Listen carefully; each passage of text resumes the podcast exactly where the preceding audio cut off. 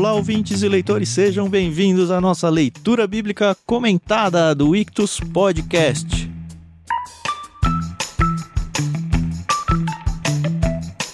Eu sou o Thiago André Monteiro, arroba Vulgutan, e estou aqui com o Thiago Moreira e a Carol Simão para a gente conversar sobre esse curtíssimo capítulo 24 de Gênesis. Bom dia! Oi, pessoal, tudo bem? Aqui é a Carol Simão e hoje nós vamos falar desse capítulo que ele é um misto aí de suspense, aventura, romance. tá parecendo um dos planos do Clube Ictus, hein, Thiago? Bom dia, ouvintes. Capítulo 24 de Gênesis é um capítulo bem interessante, bem longo, né? O Tiago já brincou sobre isso. 67 versículos, certamente o mais longo que a gente viu até aqui, mas uma narrativa bem leve, bem gostosa e que nos dá um, uma espécie de transição aqui, ao mesmo tempo que a gente já vai começando a sentir a falta de Abraão, que vai saindo do cenário, a gente vai sendo apresentado a Isaac, a Rebeca e se acostumando com novos personagens importantes aqui do livro de Gênesis. É verdade. Se você está com a gente, você sabe que a gente lê esse projeto aqui dentro da tradução NVT da Mundo Cristão, que graciosamente concedeu para a gente os direitos para usar ao longo de todo o nosso podcast. Então, muito obrigado, Mundo Cristão. Fica a dica aí para vocês, a gente tem gostado muito dessa tradução, tá? Se você tem interesse em adquirir, a Bíblia de Estudo deles é fantástica, a gente tem usado ela bastante. E tem várias outras versões, tem aí dentro da descrição do programa links para você comprar sua Bíblia também e abençoar o nosso ministério. E mais à frente a gente volta para falar um pouquinho de outras coisas.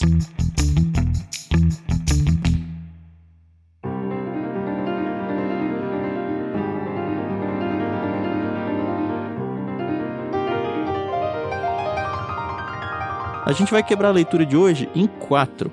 A gente vai primeiro do verso 1 até o verso 8, depois do 9 ao 27, depois do 28 até o 61 e aí do 62 até o final. Parece que é bastante, mas como o Thiago falou, é uma narrativa bem mais suave, bem mais fluida e muito mais envolvente do que tudo que a gente já passou aqui. Bom, então vamos lá. Eu vou abrir a leitura de hoje.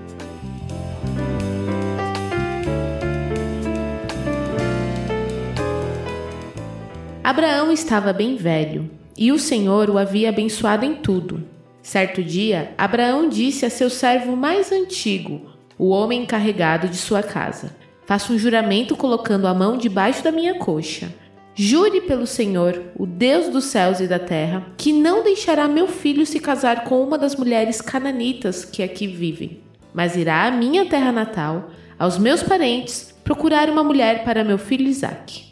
O servo perguntou: E se eu não encontrar uma moça disposta a viajar para um lugar tão distante de sua terra? Devo levar Isaac para morar entre seus parentes na terra de onde o Senhor veio? Não, respondeu Abraão. Cuidado, não leve meu filho para lá de jeito nenhum. O Senhor, o Deus dos céus, que me tirou da casa de meu pai e de minha terra natal, prometeu solenemente dar essa terra a meus descendentes. Ele enviará um anjo à sua frente e providenciará para que você encontre ali uma mulher para o meu filho. Se ela não estiver disposta a acompanhá-lo de volta, você estará livre do seu juramento. Mas não leve meu filho para lá de maneira nenhuma.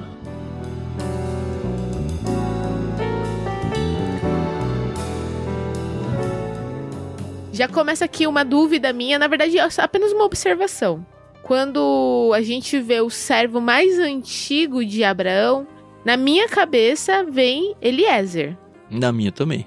Mas não aparece o nome dele, né? E eu ainda fui ler em outra versão, na Ara, também não aparece Eliezer.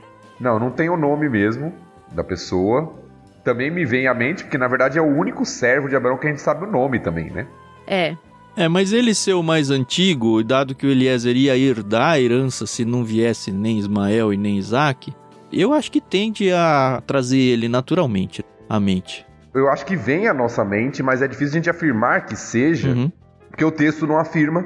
A gente não sabe se é Eliezer, se tinha um servo mais antigo, se Eliezer tá vivo até esse momento, porque Abraão já tá bem velho, é né? E a gente não uhum. sabe se Eliezer ainda tá vivo, ou se tem agora outro servo que é mais antigo, então é difícil a gente falar, mas realmente é o que vem à mente porque é o que a gente conhece. E não Sim. só a gente, né? Não é um achismo. Se a gente for para os comentaristas aí, praticamente todos eles É legal, né? Porque nenhum crava que é Eliezer, mas todos eles falam, provavelmente era o Eliezer. Uhum. Interessante. Durante os meus estudos para esse capítulo, eu notei um detalhe muito, acho que significante, né? Eu sei que era uma cultura daqueles tempos que os pais escolhessem os noivos ou noivas para os seus filhos, né? E a gente vê que Abraão tá fazendo isso, né? E fica bem claro que ele não quer uma das mulheres que vivem ali, né, na terra onde ele tá, uma cananita. Ele quer que o servo vá até a terra de onde ele veio, né? E aí, durante o estudo que eu fiz, um dos comentaristas falou assim: a gente não vê esse cuidado com Ismael, né?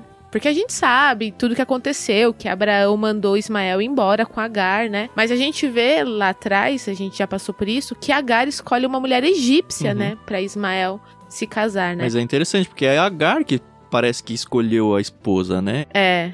E Agar era egípcia, né? Ah, é. É, verdade. Então tem esse contexto também. Eu acho que tem algumas coisas interessantes aqui. Primeiro, a preocupação de Abraão.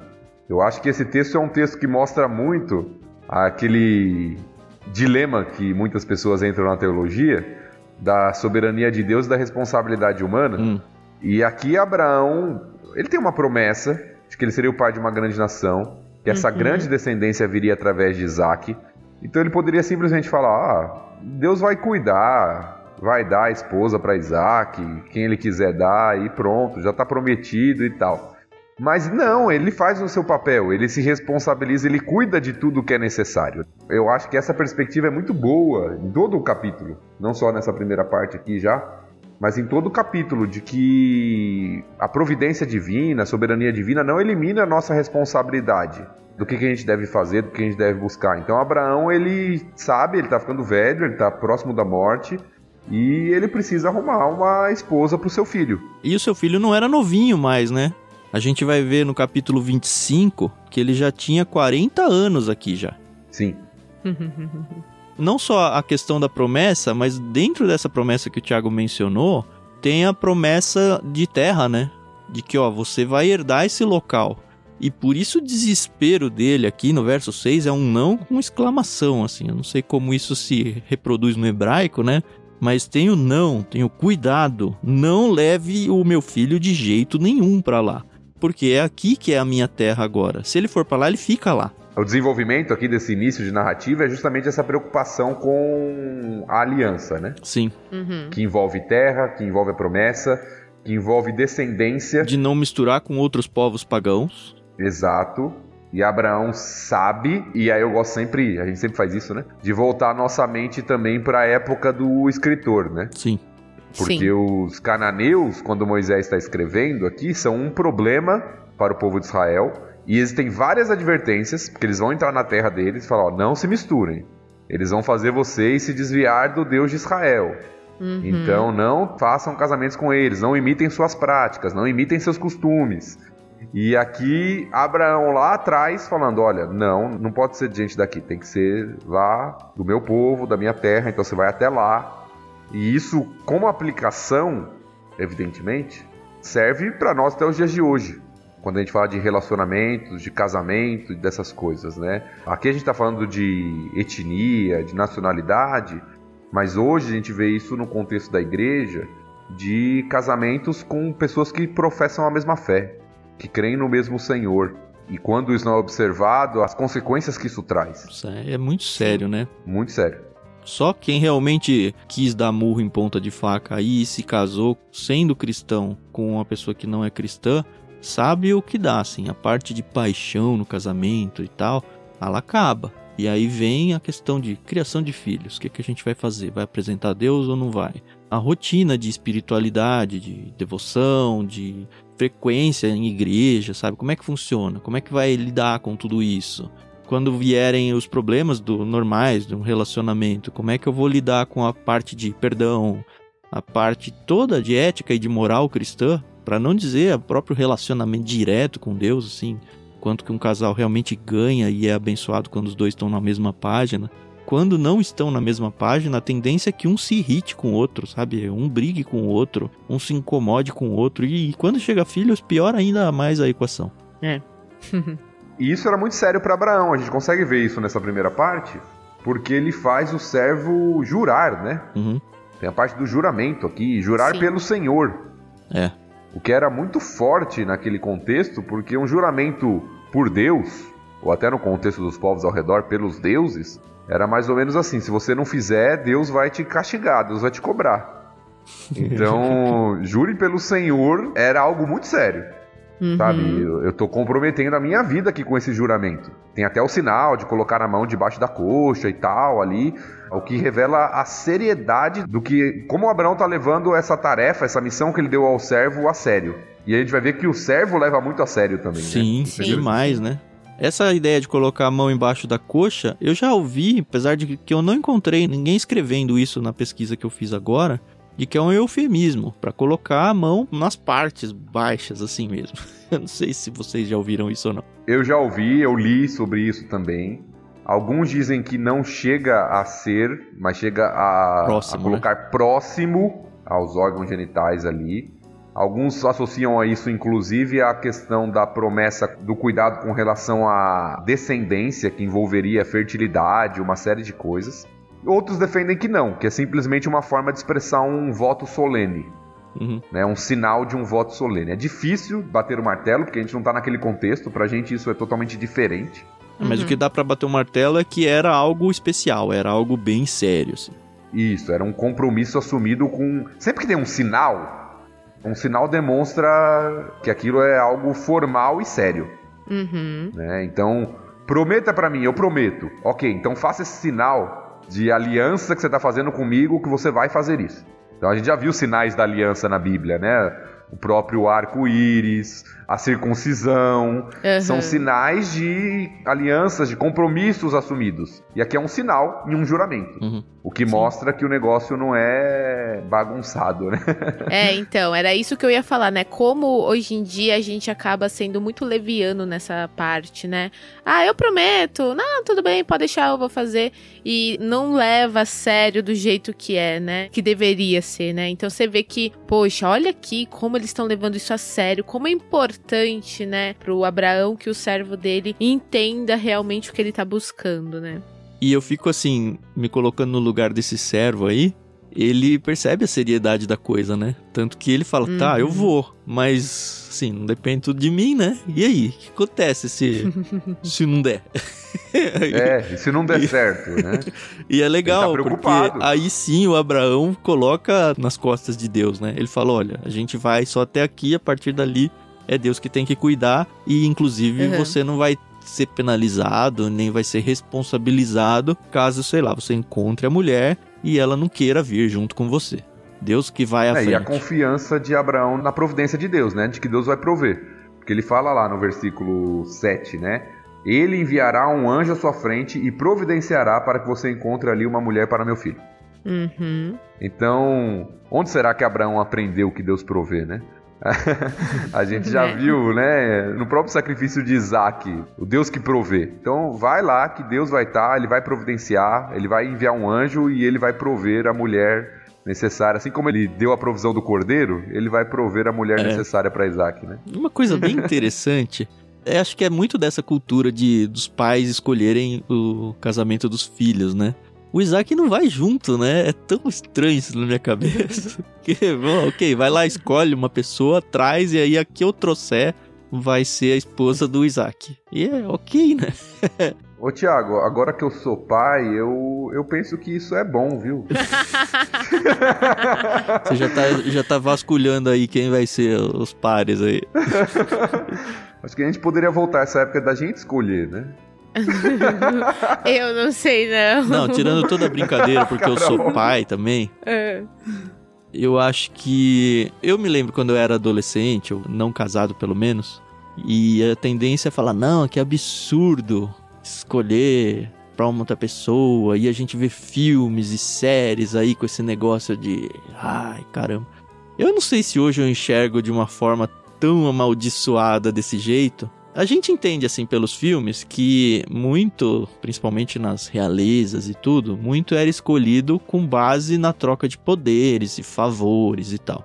Agora, no Uhum. caso comum aí, e eu vou tomar caso comum nós três aqui, que nós três somos pais, eu realmente acredito que nós, como pais e como mais vividos e como adultos, a gente talvez tenha mais condições de fazer um crivo correto sobre a pessoa, ah, isso é uma pessoa boa ou é uma pessoa ruim. Claro que a gente pode errar também, mas comparado Sim. à opinião do filho, que é muito mais novo, inexperiente e principalmente está cegamente apaixonado por alguém e aí não enxerga os defeitos, a gente já passou por isso e sabe o que é.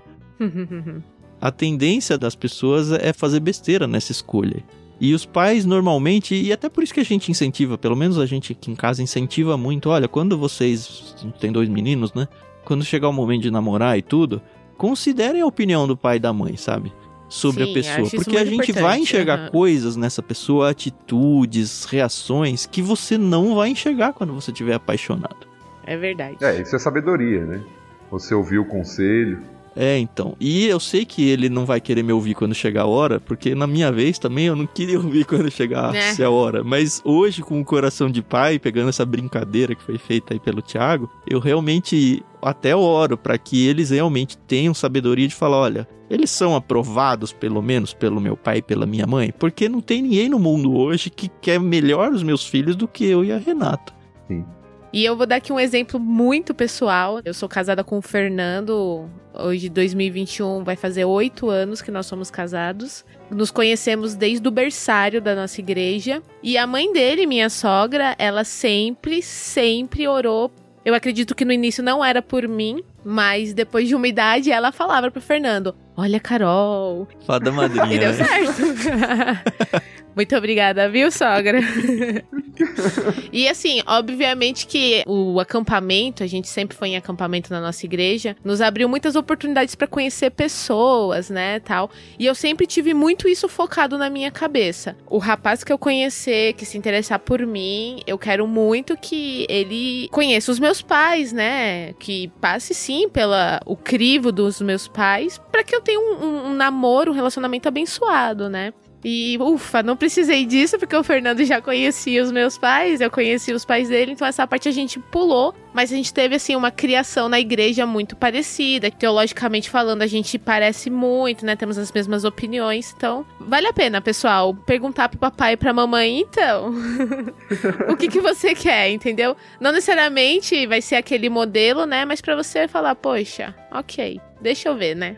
Sei lá. Eu quero muito que o Benjamin faça isso, entendeu? Ainda acho que a gente deveria voltar à moda antiga. Vamos criar um movimento aí, Thiago. É. é só abrir uma hashtag que aí cai na mídia e pronto, né? É. Aí ou vocês são cancelados ou são muito apoiados. Depende se quem tá ouvindo a gente são os filhos ou os pais. É verdade. Ai, ai. Antes da gente virar, eu só queria mencionar um detalhe aqui, olha. Quando o servo ele vai falar com Abraão, ah, mas e se não der certo? É interessante a resposta do Abraão, porque ele não considera nem a possibilidade de que não vai encontrar alguém. Uhum. Ele considera a possibilidade desse alguém não querer vir. É diferente. Sim. Ele diz aqui, ó, cuidado, não leve meu filho para lá de jeito nenhum, no 7 agora. O Senhor, o Deus dos céus, que me tirou da casa de meu pai de minha terra natal, prometeu solenemente dar essa terra a meus descendentes, ele enviará um anjo à sua frente e providenciará para que você encontre ali uma mulher para o meu filho. Ele joga totalmente essa responsabilidade para Deus. E aí uhum. a ressalva é: se ela não estiver disposta a acompanhá-lo, você está livre do seu juramento. Uhum. Mas aí me deu uma dúvida agora. Seria apenas uma mulher que apareceria? Porque, é, se ele encontrou uma moça e ela disse não, ele pode partir pra um. Tinha que ser alguém parente, da família né? dele. É, então. Não sei. Teve um capítulo que a gente passou que acho que foi o último, que estava acontecendo lá com a família de Naor. Ah, aqui ó, no final do 22. Pouco tempo depois, Abraão ficou sabendo que Milca, mulher de Naor, irmão dele, lhe tinha dado filhos. O mais velho recebeu o nome de Uso, o segundo mais velho Bus, seguido de Quemuel, antepassados arameus, e aí vem uma lista enorme de filhos. Até Betuel. No 23 menciona entre parênteses que foi o pai de Rebeca. Mas talvez ele já soubesse que, enfim, tem pelo menos a Rebeca lá, não sei. Certamente ele sabia que tinham mulheres lá. Da família, né? Isso, da família. Por isso que ele envia, né? Ó, vai lá, minha família, mas eu acho que o, o foco é justamente isso que você destacou, Tiago. A confiança de Abraão de que Deus iria resolver a situação. Uhum. Uhum. Então você vai lá, você vai buscar, você vai atrás, mas Deus que está à frente, ele vai enviar seu anjo, ele vai separar a pessoa. É, como então... você já falou, ele já viveu a experiência de, do sacrifício lá do Isaac, onde ele falou: Deus vai providenciar o cordeiro e providenciou, né? Exato.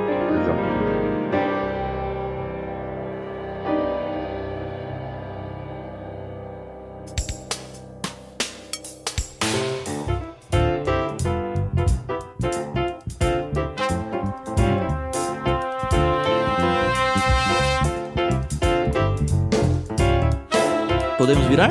Vamos lá. Então vamos a partir do verso 9 agora.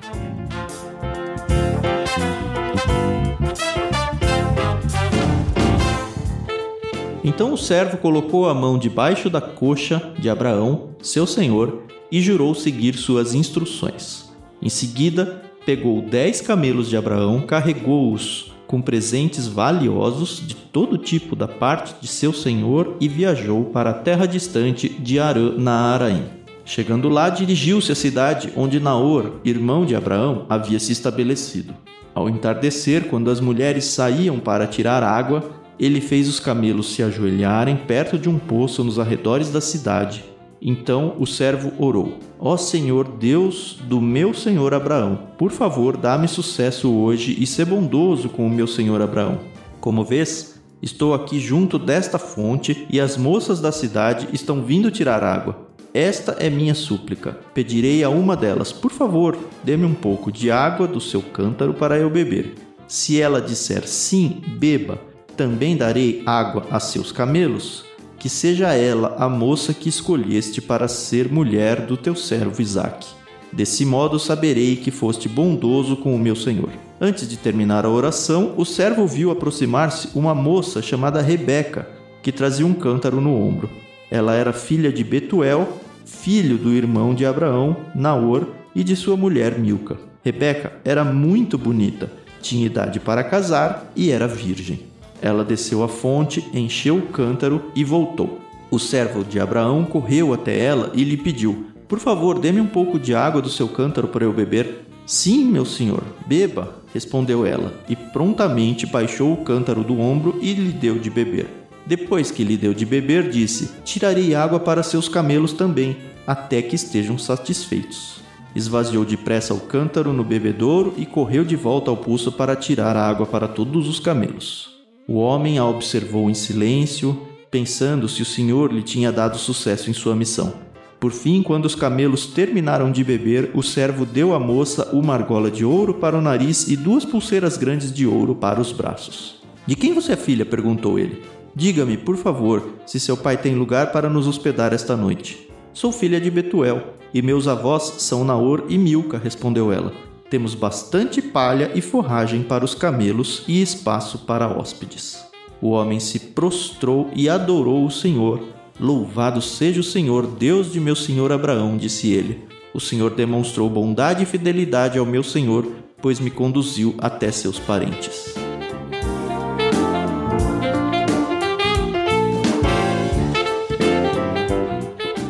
Bom, o juramento é feito, né? O servo aceita essa aliança aí e vai.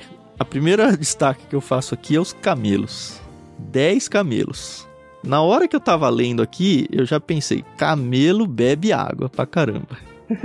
e eu comecei a fazer pesquisas. E apesar das bíblias de estudo que a gente, pelo menos que eu vi aqui, e os comentaristas que eu vi, dizerem que um camelo consegue beber em torno de 95 a 100 litros de água, se você for na Wikipedia, por exemplo, eles acreditam 200 litros de água. Uau! Então, assim, é de 100 a 200, tá bom? Eu não conheço camelo o suficiente para saber isso. Mas, assim, a viagem que eles fazem é muito grande. É praticamente aquela viagem de volta de Arã, né? Quando Abraão desce tudo. Então dá pouco uhum. mais de 700 quilômetros aqui, 720 quilômetros mais ou menos. Então, muitos e muitos dias de distância onde os camelos iam chegar bem cansados. Sim. Pelo que eu vi aqui, quando chegava um visitante, era comum, assim, cordial as mulheres que estavam à beira do poço oferecerem água para os viajantes, mas nunca para os seus animais. Porque tirar água para 10 camelos é encher uma piscina de mil a dois mil litros de água, sabe? Já pensou? e ela fez isso. e esse é o sinal, né? Vamos colocar assim, que o servo pediu, né? Pro Uhum. Senhor, né? Uhum. Na oração. Porque envolveria, de fato, não era algo simples. Não. Assim, o pote É. dela, o cântaro dela, uns 10 litros, pra encher mil 11 litros. Pelo que eu pesquisei. 11 Nossa. litros cabia um Então, cântaro. seria mais ou menos 100 puxadas de água do poço. No fim da tarde, né, que eles começam aqui. Até que hora que ela ficou puxando água lá pra eles? Ou bem cedo, ou fim da tarde, era o horário propício para ir ao poço. Sim. Nós temos no Novo Testamento, por exemplo, aquela história de Jesus com a mulher samaritana, que ela tá ao meio-dia lá. Uhum. E o que muitos comentam é que essa mulher vai ao meio-dia justamente porque ela era mal vista pela sociedade. Uhum. Porque ninguém vai tirar água ao meio-dia. E ela vai lá meio sozinha. Sim. O grupo de mulheres que ia, geralmente as mulheres que faziam esse papel, né, de carregar os cântaros, encher as águas, geralmente ia cedo ou no final da tarde por causa do calor. Uhum. né? É. Você não vai lá no meio do calor do dia pegar água. Então, esses eram os horários comuns. Mas se você começa a tirar água de poço, sei lá, 5 da tarde, Thiago, e tem que tirar 100 cântaros, que hora que você acaba isso? 10 da noite? Enfim, isso me espantou muito. E assim, deu um brilho no texto maravilhoso, porque a gente lê assim, ah, é, pegou ali a água pro cachorro, né? Não, cara, são 10 camelos. E apesar de que tem uma variante aqui, até na NVT, como a gente está lendo, lá em vez de poço, é colocado como fonte. Ah, não tem que Não sei se afundar, você né? reparou isso, né? Versículo 13. Como vês, estou aqui junto desta fonte. É, eu não tinha caçado essa não. Então eu vi que, na verdade, tem uma variante, né? Alguns acham que é poço, alguns acham que é fonte. Uhum. Uhum. aí no texto. Mas mesmo que for uma fonte, você encher e colocar lá pro camelo, encher, colocar pro camelo, não era algo, como você disse, esperado. A cortesia esperada era você oferecer água pro viajante. Uhum. Isso era uma cortesia esperada. Mas para os animais, não. Porque de fato era muito trabalho, como você disse, final da tarde, elas têm que voltar logo, não pode Uhum. ficar atrasando, não tem toda essa questão né, de iluminação elétrica que nós temos hoje, né, um grupo de mulheres. Então, poderia gerar até um desconforto no grupo. Poxa, a Rebeca tá atrasando. E aí, precisamos ir embora. Vamos lá. E isso se não tava atrapalhando a bica pros outros que queriam encher também. É, É então. verdade. O que nós podemos ver é que na oração do servo, eu acho que está implícito isso. Quando ele pede para o Senhor que a mulher não apenas dê água para ele, mas também ofereça aos animais, eu acho que ele está buscando alguém que seja de fato generosa, hospitaleira. Uhum. A gente já viu o quanto isso é importante para Abraão, né? Abraão foi alguém muito hospitaleiro em episódios Uhum. anteriores, como a gente viu, né? Recebendo até os anjos lá e tal, fazendo um banquete e tal. E ele está procurando alguém assim, né? Que seja hospitaleira, generosa, que demonstre amor, cuidado. E ele encontra, né? É. Tem uma coisa que me incomoda um pouco nesse texto, pensando na religiosidade de hoje, tá? Que a oração do servo, primeiro assim, o destaque que eu faço é que, ó Senhor Deus do meu Senhor Abraão, né? Não é meu Deus. Uhum. É bem legal de te destacar. O que não significa, porque alguns leem o texto assim e falam assim: ah, tá vendo? Esse servo ele não cria em Deus. Era o Deus só de Abraão. Não significa isso, tá? Na verdade, era muito mais uma fórmula de respeito aqui. É o Deus que é conhecido por ter uma aliança com meu senhor Abraão. Uhum. A gente vê que esse servo, inclusive, ele adora no texto. É. né? Ele reconhece a Deus e uma série de coisas. Porque às vezes a gente lê e fala assim: ah, tá vendo? Não é Deus dele. Não necessariamente é isso, tá? Uhum. O meu incômodo que eu ia falar, quando eu era adolescente, isso era bem recorrente, e foi recorrente, é recorrente não, mas aconteceu algumas vezes na minha vida e depois eu me senti até mal com isso. Mas eu queria trazer o assunto à à baila aqui, pelo menos pra gente conversar sobre ele. Que é esse quase misticismo que algumas pessoas têm em relação a Deus, do tipo, ah, se essa aqui for a mulher certa pra mim, que a próxima pessoa que sair daquela porta ali esteja vestindo azul, sabe? E aí sai uma pessoa de colorido. Aí você fala, é, mas tem azul também, sabe? E é meio que isso que o servo faz, né? Ele fala, ó Deus, se for isso, que aconteça isso, isso, isso, isso e isso. E eu acho isso meio perigoso hoje em dia, porque é meio que jogar com Deus, né? Não sei. Tipo barganhar, né? É. Primeira coisa, uma regra de interpretação aqui dos textos bíblicos. Quando a gente está numa narrativa, não significa que isso é um modelo de prática pra gente. Aham. O texto está narrando Isso algo é que aconteceu. Bem importante que o Thiago falou. Eu acho que você devia falar de novo, mais enfaticamente, Thiago. É uma das regras de hermenêutica que a gente aprende no seminário, né? Então a gente está numa narrativa contando algo que aconteceu. Deus usou isso para providenciar o que ele queria, fazer a sua vontade ali, trazer a mulher para Isaac, Rebeca, mas não é regra, não é padrão, não significa que, ah, então se eu fizer isso, Deus vai mostrar a vontade dele por meio disso. A gente tem que tomar cuidado, porque esse não é o meio comum. Uhum. Tem um livro muito interessante do Weber Campos, chama Tomando Decisões Segundo a Vontade de Deus. Muito bom mesmo. E ele trabalha sobre isso, é bem legal. Ele mostra como a gente deveria tomar decisão, com base na palavra, com base na sabedoria, com base no conselho de pessoas espiritualmente sadias e uma série de coisas. E não jogar sortes com Deus, né? Exatamente. Isso que o Thiago falou é, é interessante, porque às vezes as pessoas fazem isso, é comum. E às vezes isso é tão subjetivo e tão perigoso, porque, ah, bom, se é o que eu quero, eu vou pedir um sinal bem fácil. Se não é o que eu quero, eu vou pedir um sinal bem difícil, bem improvável de acontecer. A gente vê isso acontecendo com Gideão também, É. lá no É. livro de Juízes. Quem que é aquele que tem o chumaço de algodão lá? Gideão. É o Gideão. É, É, então. bizarro É. isso, porque naquela história ele fala: ó, se for tal coisa, o chão em volta vai estar seco e o algodão vai estar úmido depois que amanhecer. E aí acontece isso, mas aí você pensa, cara, é isso que ia acontecer sempre, né? Tanto que ele refaz a coisa e fala, tá bom, agora é o contrário, né? Ao contrário. É. Então, boa colocação do Tiago, para mostrar que isso é uma narrativa e Deus usou, mas isso não é o padrão, né? Não tome Uhum. decisões na sua vida assim, porque você pode estar tomando decisões achando que é Deus comprovando algo e na verdade não é. Uhum. Nós temos outros recursos que Deus nos dá muito mais confiáveis, como a sua palavra, como o conselho de pessoas. A gente até falou de pais, né? Sim. Sim. De líderes espirituais, de pessoas maduras. A Bíblia fala que na multidão dos conselheiros a sabedoria. Então a gente deveria considerar muito mais esses meios naturais que Deus já nos deu do que buscar respostas subjetivas e místicas. É, não use esse texto como base bíblica para aquilo que você quer usar, tá bom? Um destaque que eu vejo no texto, também, seguindo aqui, é a pronta resposta de Deus, né? Versículo 15. Antes de terminar a oração.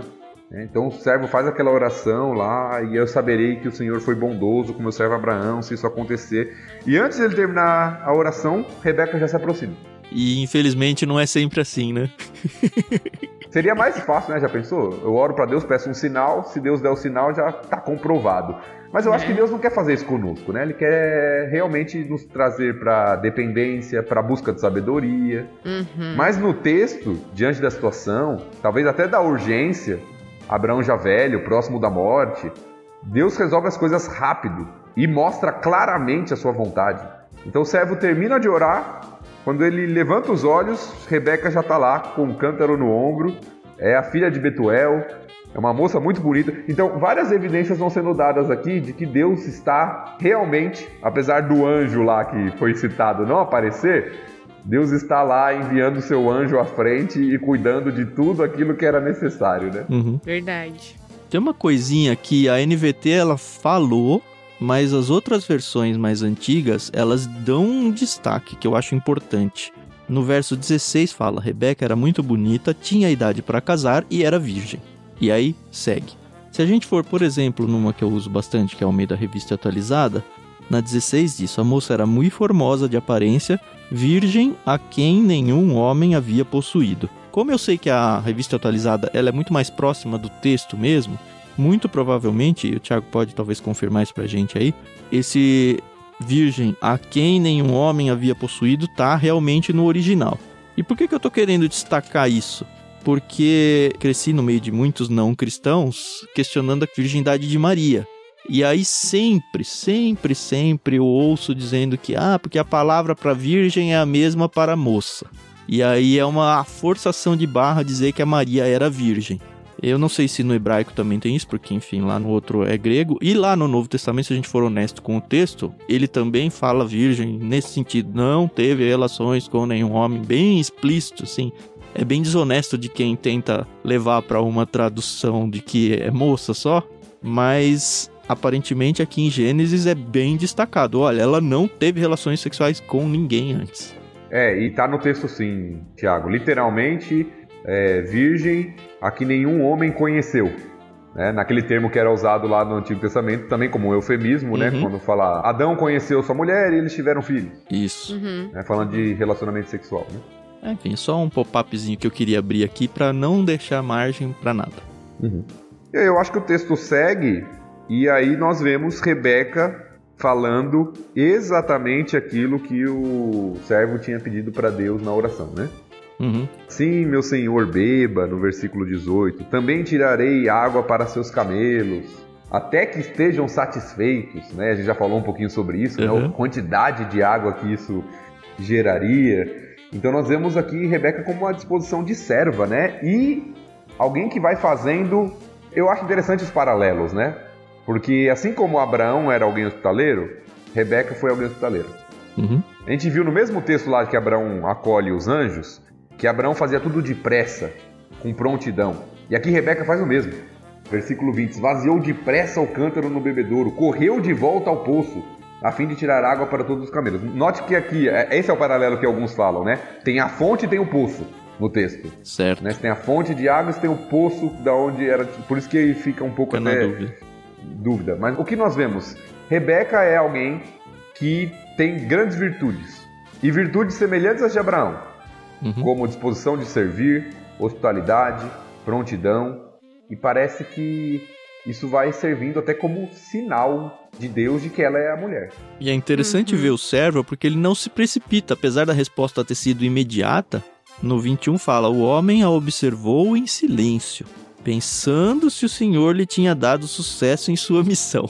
Porque demorou, a gente já viu aí, né? E ele não foi, ah, que beleza, ó, respondida a oração, vamos e acabou. E ele ainda dá uma sondada com ela, olha, de quem que você é filha, né? Vamos ver se realmente é alguém que, nesse cenário aí da descendência aí, ela tá qualificada, né? Bom, aí o que acontece é que a Rebeca diz quem são, né? Os pais dela e tal. E a gente já sabia, mas o servo não sabia ainda. E é muito Uhum. legal de ver a reação do servo, né? Porque enfim cai a ficha aí pra ele, comprova todos os quesitos que ele tinha lá pra dar o check. E ele se joga na frente dela ali, se lança ao chão, se prostra e adora o Senhor. Louvado seja o Senhor, Deus do meu senhor Abraão. Demonstrou bondade e fidelidade ao meu senhor, pois me conduziu até seus parentes. E se a gente for pensar, esse servo nunca acho que tinha visto os parentes dele. Ele viajou 700 e cacetada quilômetros. E as primeiras Uhum. pessoas com quem ele conversa é exatamente os parentes que ele tava em busca, sabe? É muito providência de Deus. Nossa. Você realmente. falou algo que eu não tinha pensado. Mas existe uma possibilidade, talvez remota, não sei, do servo ter saído junto com Abraão. Pode ser. O Eliezer tinha Pode saído ser. de lá, né? Então, Abraão saiu com servos lá, né, da terra dele, Uhum. com 75 anos. Já se passaram, né, bastante tempo aqui, mais de 60 anos, certamente, quase 70 anos, eu acho.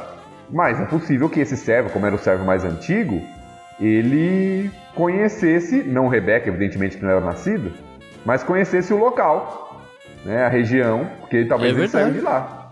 E quando mencionou os nomes, né? Milka, Naor, são nomes comuns pra ele. Sim. Aliás, seriam nomes comuns de qualquer forma, né? Porque tinha chegado a notícia de que, ó, Naor e Milka tiveram filhos lá. Mas talvez, é possível a gente imaginar que ele conhecesse Naor. Sim. Sim. Rebeca Verdade. certamente não. Mas Naor. É, É, mas a gente vai ver ali à frente que quando eles se encontrarem de verdade, não vai dar nenhum indício de que, ô, meu grande Sim. amigo, vem aqui me dar um abraço, nada assim. Ah, né? sim, sim, sim, sim. É mesmo porque ele era um servo, né? É, Hum. não pode, né?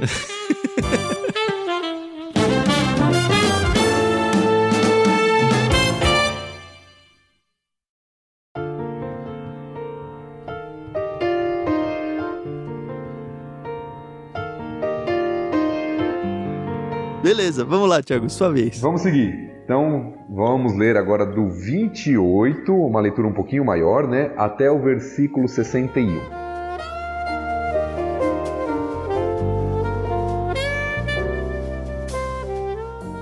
A moça correu para casa e contou à família tudo o que havia acontecido. Rebeca tinha um irmão chamado Labão, que foi prontamente à fonte para conhecer o homem. Ele havia visto a argola para o nariz e as pulseiras nos braços da irmã. e tinha ouvido Rebeca contar o que o homem dissera. Assim, apressou-se até a fonte, onde o homem ainda estava parado perto dos camelos. Labão lhe disse: Venha e fique conosco, abençoado do Senhor. Por que ficar aí fora? Já mandei arrumar acomodações para você e seus homens e lugar para os camelos. Então o homem foi com ele para casa. Labão mandou descarregar os camelos, dar palha para os animais se deitarem e forragem para comerem, e água para o homem e seus ajudantes lavarem os pés. Quando a refeição foi servida, porém, o servo de Abraão disse: Não comerei enquanto não explicar o motivo da minha vinda. Está bem, disse Labão, fale. Sou servo de Abraão, explicou ele. O Senhor abençoou grandemente o meu senhor, e ele se tornou um homem rico. O Senhor lhe deu rebanhos de ovelhas e bois, uma fortuna em prata e ouro, e muitos servos e servas, camelos e jumentos. Quando Sara, mulher do meu senhor, era muito idosa, deu à luz o filho dele. Meu senhor deu tudo o que possui a este filho e me fez jurar, dizendo: Não permita que meu filho se case com uma das mulheres cananitas que aqui vivem. Vá à casa de meu pai, aos meus parentes, procurar uma mulher para meu filho. Mas eu perguntei ao meu senhor: E se eu não encontrar uma moça disposta a voltar comigo? Ele respondeu: O Senhor, em cuja presença tenho vivido, enviará um anjo com você e lhe dará sucesso em sua missão. Encontre uma mulher para meu filho entre os meus parentes, da família de meu pai. Então você terá cumprido sua obrigação. Se, porém, você for aos meus parentes e eles não deixarem a moça acompanhá-lo, estará livre do juramento. Hoje, quando cheguei à fonte, fiz a seguinte oração: Ó Senhor, Deus do meu senhor Abraão, por favor, Dá-me sucesso em minha missão. Como vês, estou aqui junto desta fonte. Esta é minha súplica. Quando uma jovem vier tirar água, eu lhe direi: Por favor, dê-me um pouco de água do seu cântaro. Se ela disser sim, beba. Também darei água a seus camelos? Que seja ela a moça que escolheste para ser mulher do filho do meu senhor. Antes de terminar de orar em meu coração, vi Rebeca vindo com um cântaro no ombro. Ela desceu à fonte e tirou água eu lhe disse: Por favor, dê-me um pouco de água do seu cântaro para eu beber. Prontamente ela baixou o cântaro do ombro e disse: Sim, beba. Também darei água aos seus camelos. Eu bebi e ela deu água aos camelos. Em seguida perguntei-lhe: De quem você é filha? Ela respondeu: Sou filha de Betuel, e meus avós são Naor e Milca. Então coloquei a argola em seu nariz e as pulseiras em seus braços. Depois prostrei-me e adorei o Senhor. Louvei o Senhor, Deus do meu senhor Abraão pois ele havia me conduzido até a sobrinha neta do meu senhor, para que ela seja mulher do filho do meu senhor. Agora digam-me se mostrarão bondade e fidelidade ao meu senhor. Por favor, respondam-me sim ou não, para que eu saiba o que fazer em seguida. Labão e Betuel responderam: É evidente que o Senhor o trouxe até aqui. Sendo assim, não há nada que possamos dizer. Aqui está Rebeca. Tome-a e leve-a com você, que ela seja mulher do filho do seu senhor como disse o Senhor. Quando o servo de Abraão ouviu a resposta, prostrou-se no chão e adorou ao Senhor. Em seguida, entregou a Rebeca joias de prata e ouro e vestidos. Também deu presentes valiosos ao irmão e à mãe de Rebeca. Então o servo e os homens que o acompanhavam comeram e passaram a noite ali. Logo cedo, na manhã seguinte, o servo de Abraão disse: Enviem-me de volta ao meu senhor. Mas o irmão e a mãe de Rebeca disseram: Queremos que Rebeca fique conosco pelo menos dez dias. Depois ela poderá partir. O servo, porém, disse: Não me detenha. O Senhor me deu sucesso em minha missão. Agora enviem-me de volta ao meu senhor. Pois bem, disseram eles, chamaremos Rebeca e pediremos a opinião dela. Chamaram Rebeca e lhe perguntaram: Você está disposta a ir com este homem? E ela respondeu: Sim, estou. Com isso, eles se despediram de Rebeca e a enviaram com o servo de Abraão e seus homens. A serva que havia amamentado Rebeca a acompanhou. Na hora da partida, abençoaram Rebeca, dizendo: Nossa irmã, que você se torne mãe de muitos milhares, que seus descendentes conquistem a cidade de seus inimigos. Então Rebeca e suas servas montaram nos camelos e seguiram o homem. Assim, o servo de Abraão partiu, levando Rebeca.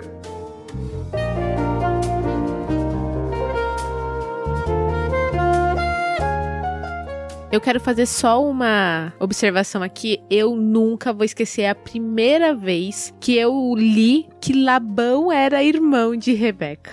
A minha cabeça fez. Porque eu sempre soube que ele era o pai de Raquel e Lia, né? Que mais pra frente a gente vai ler e tal. Mas eu não sabia que ele era o irmão de Rebeca. E eu acho que eu era adolescente quando eu realmente me atentei a isso. Gente, foi um divisor de águas. Nossa. e aí, o que acontece? Isso me fez não gostar de Labão desde o início. Mas o texto aqui já dá indícios de que o Labão é dá. muito avarento, é, é muito interessado na grana aqui, né? Uhum. dá, dá vários indícios disso, é interessante. É como se fosse um, um spoiler, né? Apresenta Labão de uma forma. Se você não conhece a história seguinte, você pode até ficar em dúvida. Uhum. Mas se pelo menos dúvida você fica, né? É. é. isso. Ele tá sendo hospitaleiro ou ele tá de olho nos presentes, né? Mas depois que você conhece Labão, você vê que algumas coisas se repetem. Né? Eu não quero adiantar muito a história de Labão, mas algumas coisas que acontecem aqui se repetem. Uhum, uhum. é, mas ó, o texto diz aí, ó, Labão. Aqui, Rebeca tinha um irmão chamado Labão que foi prontamente à fonte conhecer o homem. Ele havia visto a argola para o nariz e as pulseiras nos braços da irmã é assim, antes de ter ouvido que Rebeca contou, sabe? Você fala, opa, ouro, né? e aí você vê ele bajulando, claramente, assim, para mim não tem dúvida nenhuma, né? Vem abençoado do Senhor. Quando alguém fala para você abençoado do Senhor, desconfie, né? Já mandei arrumar as acomodações para você. É. Vou te tratar bem. Então, então. E é interessante que o servo não dá a mínima para isso, né? Ele uhum. provavelmente sacou nem o servo e nem o texto no sentido de, da reação do servo a isso. Inclusive o servo dá presentes para o irmão e para a mãe, não fala que dá presente para o pai, né? O que eu achei bem esquisito ali mais à frente. Mas a gente vê assim essa figura de Labão aparecendo, a gente vê toda a negociação acontecendo, então, na primeira parte do texto que a gente já tinha lido, fica claro o escrutínio pelas credenciais da Rebeca. Ela tinha que ser hospitaleira, ela tinha que ter todas as características que a gente já mencionou. Agora é o contrário, né? É o servo falando para a família: olha, o Abraão é isso, é isso, ele é rico, ele é poderoso, ele teve um filho. Então, meio que convencendo a família de que é de fato uma boa ideia mandar a filha deles ali. É a negociação do casamento, né? É isso, uhum. é a negociação. E a evidência de que a resposta vem deles mesmo, né? De Labão e de Betuel de que é incontestável de que Deus está com Abraão, né? Uhum. Não só pela riqueza, por ser abençoado, por todos os sinais ali que são apresentados, mas por tudo que aconteceu, né? Sim. Sim. O Abraão e sua família lá na terra de Canaã são monoteístas, eles têm o Deus de Abraão.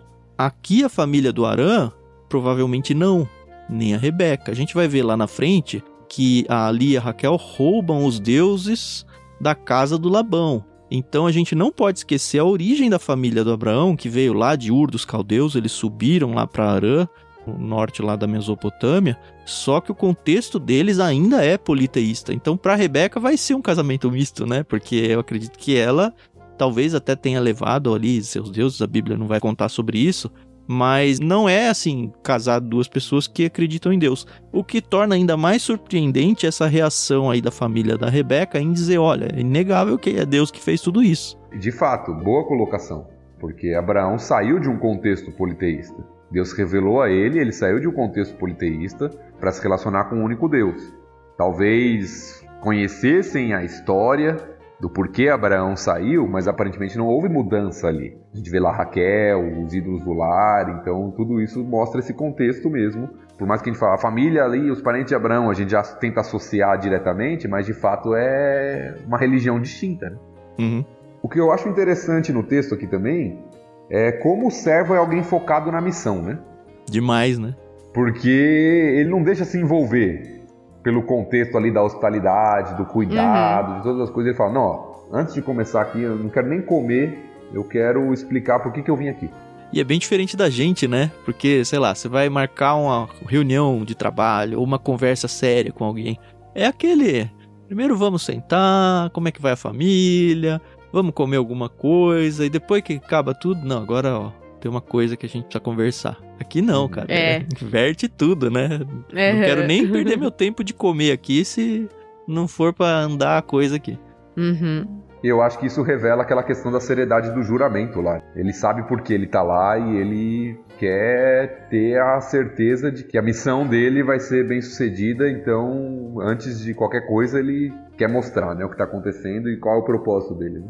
E a própria uhum. narrativa do texto, ela tem uma característica que pode até irritar alguns, talvez para outros fazer julgar erroneamente de que a, o estilo ou a beleza literária é fraco, que é a ideia de, cara, vou contar a história tintim por tintim, tudo de novo, né?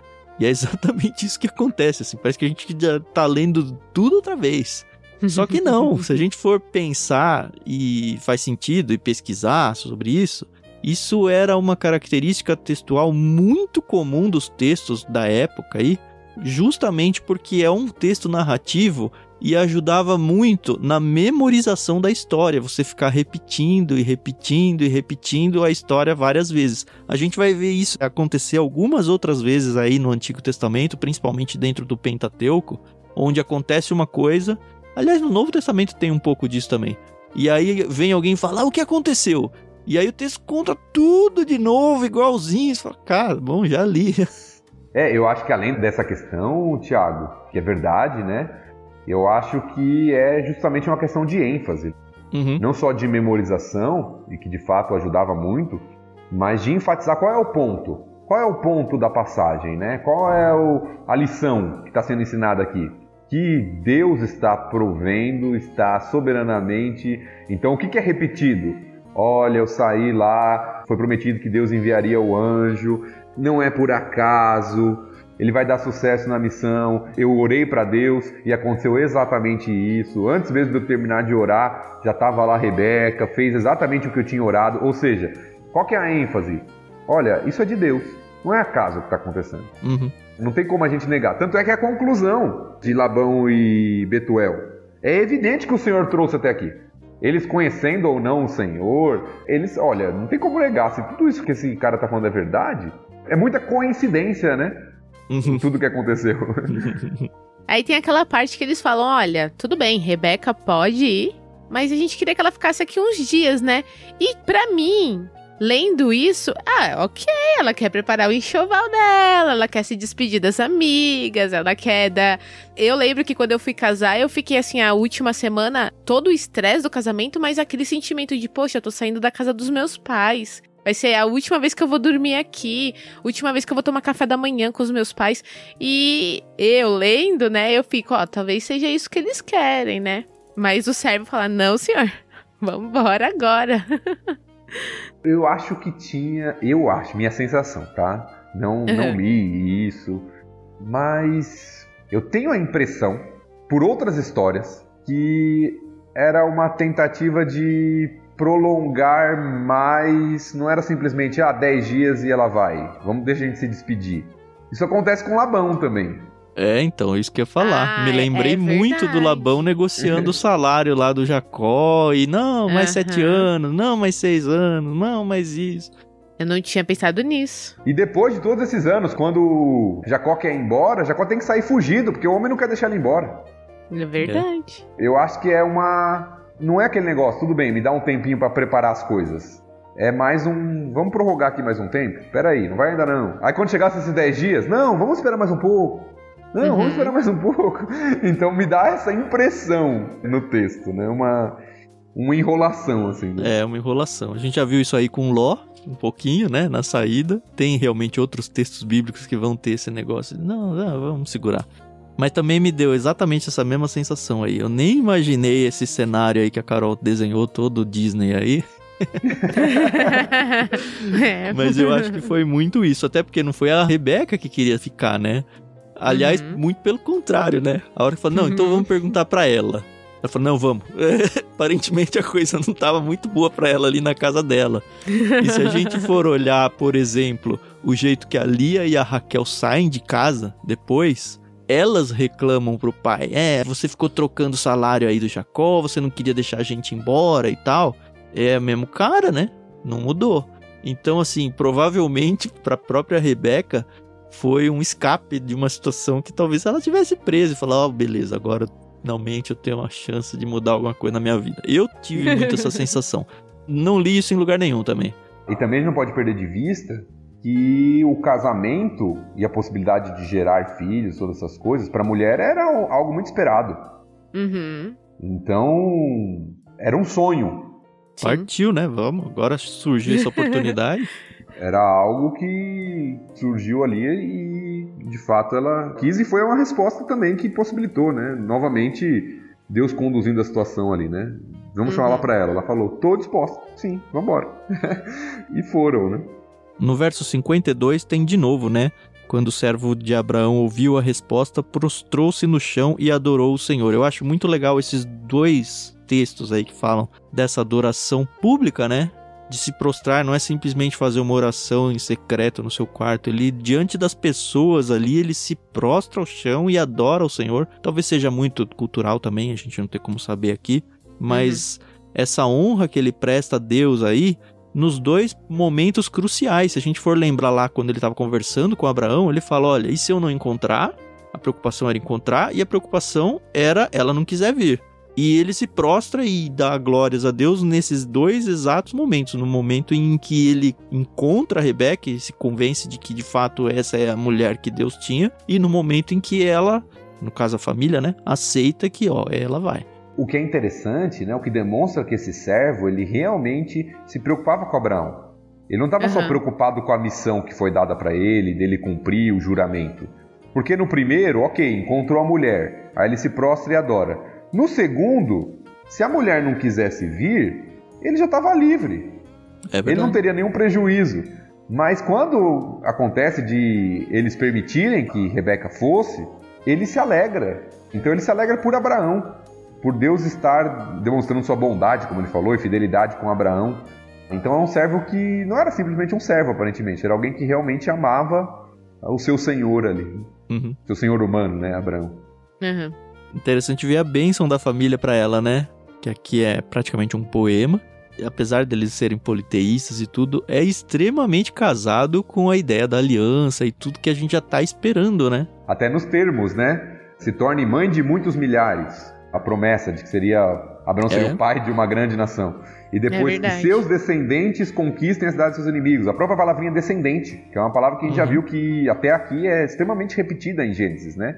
Uhum. A descendência, a semente. Sim, descendência, a terra sendo dominada, tudo, né? Em dois versos.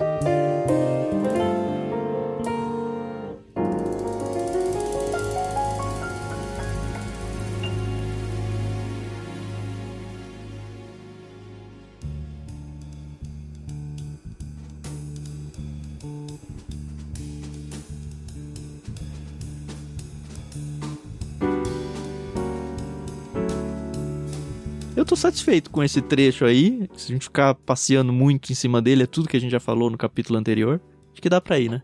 Beleza, então, então vamos ao desfecho, né? O casamento. vamos lá.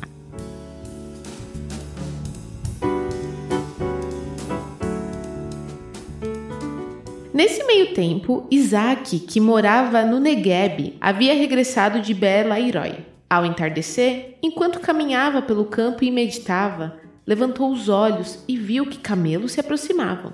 Quando Rebeca levantou os olhos e viu Isaac, desceu do camelo no mesmo instante e perguntou ao servo: Quem é aquele homem que vem pelo campo ao nosso encontro? Quando ele respondeu: É o meu senhor. Rebeca cobriu o rosto com um véu. Depois, o servo contou a Isaac tudo o que havia feito. Isaac a levou para a tenda de Sara, sua mãe, e Rebeca se tornou sua mulher. Ele a amava profundamente e nela encontrou consolação depois que sua mãe morreu.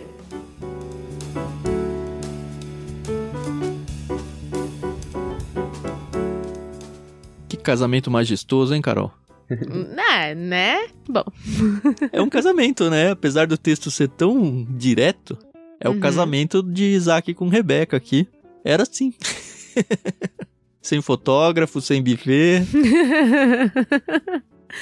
É, assim, é que a gente está acostumado em outras leituras bíblicas, né, a ver festas e de dias, né? A noiva esperando pelo noivo. Então, é só um pouco estranha essa leitura, né? Mas se você for pensar em Adão e Eva, foi assim também, né? Não teve ali uma cerimônia, eu vos declaro marido e mulher, né? Até porque não tinha pastor lá, né? Mas nós vemos que tem todo um. Apesar de não ter de fato uma cerimônia formal aqui, uhum. tem todo um, um, protocolo e um respeito, né? É. Uhum. Rebeca tá vindo com o servo tal, quando ela percebe a distância, quando ela pergunta, né, se é o homem com que ela vai casar, ela coloca o véu, cobre o rosto com o véu e tal. Tem toda um, uma situação ali de respeito, de formalidade em certo sentido. Vocês se ligaram nesse Berlai Roy aí que ele já apareceu na Bíblia, hein? Sim. É, então. Você não lembra de onde é isso aí, Carol? Não, agora. Não. É onde a Agar tinha ido com o Ismael. Ah, é verdade. É, então lembra quando o anjo vem e fala, não, volta? É naquele momento, né? Que manda eles voltarem. É interessante que seja o mesmo lugar, inclusive onde Deus se manifestou na Terra, né? Não sei se isso tem algum significado, acredito que não, ou pelo menos a gente não deveria ficar buscando tanto misticismo assim, mas é interessante esse lugar voltar aqui ao cenário. Uhum. E é um local onde, novamente, mostra Deus provendo e vendo, né? Até o significado Sim. do nome tem a ver com isso. O Deus que vive, me vê e tal. E aqui, novamente, o texto, acho que volta à memória, eu acho que é proposital, né? De que foi Deus que providenciou aquele casamento. Uhum. Da mesma forma, Deus continua provendo, Deus continua vendo a necessidade, Deus continua providenciando o que é necessário para a sua promessa ser cumprida. Uhum. Verdade. E se a gente for no verso 66, fiquei muito satisfeito. Depois o servo contou a Isaac tudo o que havia feito. E ainda bem que ele não contou no texto tudo outra vez, senão esse episódio ia ter duas horas, né? Não ia acabar o capítulo, né? Deixa pois eu é. resumir é. aqui, né? É. e aí, enfim, a gente não mencionou no começo do episódio que a Sarah tinha morrido, né? A gente falou isso no fim do último episódio, mas a gente não fez esse review aí, essa lembrança de que de fato a Sarah tinha acabado de morrer e essa foi aparentemente a forma em que o Isaac foi consolado pela morte da mãe. E é interessante isso, né? A gente falou sobre isso no episódio que a gente comentou a morte de Sara e foi realmente ali algo que abalou Abraão, Isaac, pela importância de Sara em todo o contexto. E aqui Deus usa inclusive a, a provisão de uma esposa para Isaac para consolá-lo e mostra que ele a amava profundamente. É o que o texto diz na tradução aqui da NVT. E vai mostrar novamente esse contexto de carinho, de cuidado, de amor dos patriarcas com a esposa, né? A gente tem o costume de olhar para o contexto antigo e falar: não, a mulher era tratada não tinha muito valor e tudo. E é verdade, né? Então você vai para algum contexto, algumas culturas, mas Abraão, Isaac eram homens que realmente amavam muito suas mulheres, né, suas esposas. Sim. E servem como modelo, inclusive, quando o Novo Testamento vai falar de amar a esposa. Né? E sai uma mulher aqui da história, protagonista da história, né? Para entrar outra mulher que vai ser protagonista e muito importante para o desenrolar do enredo aí. Sim.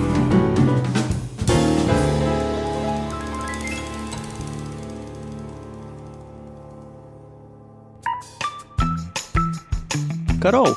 Oi. Temos no Clube Ictus, que você ouvinte não conhece, nós temos um clube de assinaturas. Sim. Em que a gente manda livros para as pessoas que querem assinar os nossos planos. E nós temos um plano lá até que bem recente, né, Carol? Chamado uhum. Plano Vida.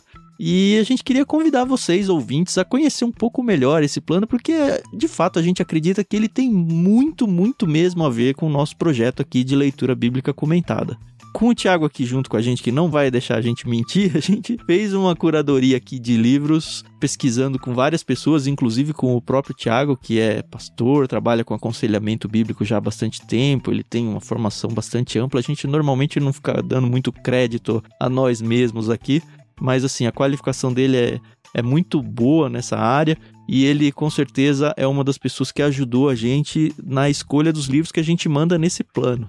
Mas conta um pouquinho como é que funciona ele, Carol. Então, pessoal, a gente criou o Plano Vida porque nós vimos aí a necessidade de algumas pessoas que nos procuraram, né, perguntaram: "E aí, vocês não vão mandar livros cristãos, tal?" E nós decidimos então criar um plano onde nós focaríamos na vida cristã prática, entendeu? Então, obviamente que nada substitui a Bíblia. Nós temos exatamente esse programa para provar isso, como é importante a gente ler a palavra de Deus, mas nós sabemos que existem bons autores que estudam e que se aprofundam na palavra de Deus e escrevem excelentes livros. Durante esse episódio, o próprio pastor Tiago indicou aí um livro excelente do pastor Eber Campos Jr., e nós estamos tendo esse cuidado de enviar livros que expressem muitas vezes a experiência do próprio autor, mas sempre focado na palavra. O que eu queria destacar, eu acabo meio que sempre destacando aqui, e assim até por um ranço pessoal mesmo. a gente sabe que tem aqueles livros que são meio autoajuda cristã, né? E uhum. eu não uhum. gosto desse tipo de literatura de verdade. eu sei que o Thiago também não é muito a favor delas, né, Thiago? É, eu acho que a gente tem que ter esse filtro, né, de realmente ter livros devocionais que vão ajudar na nossa espiritualidade, mas que não sejam aquela água com açúcar, né?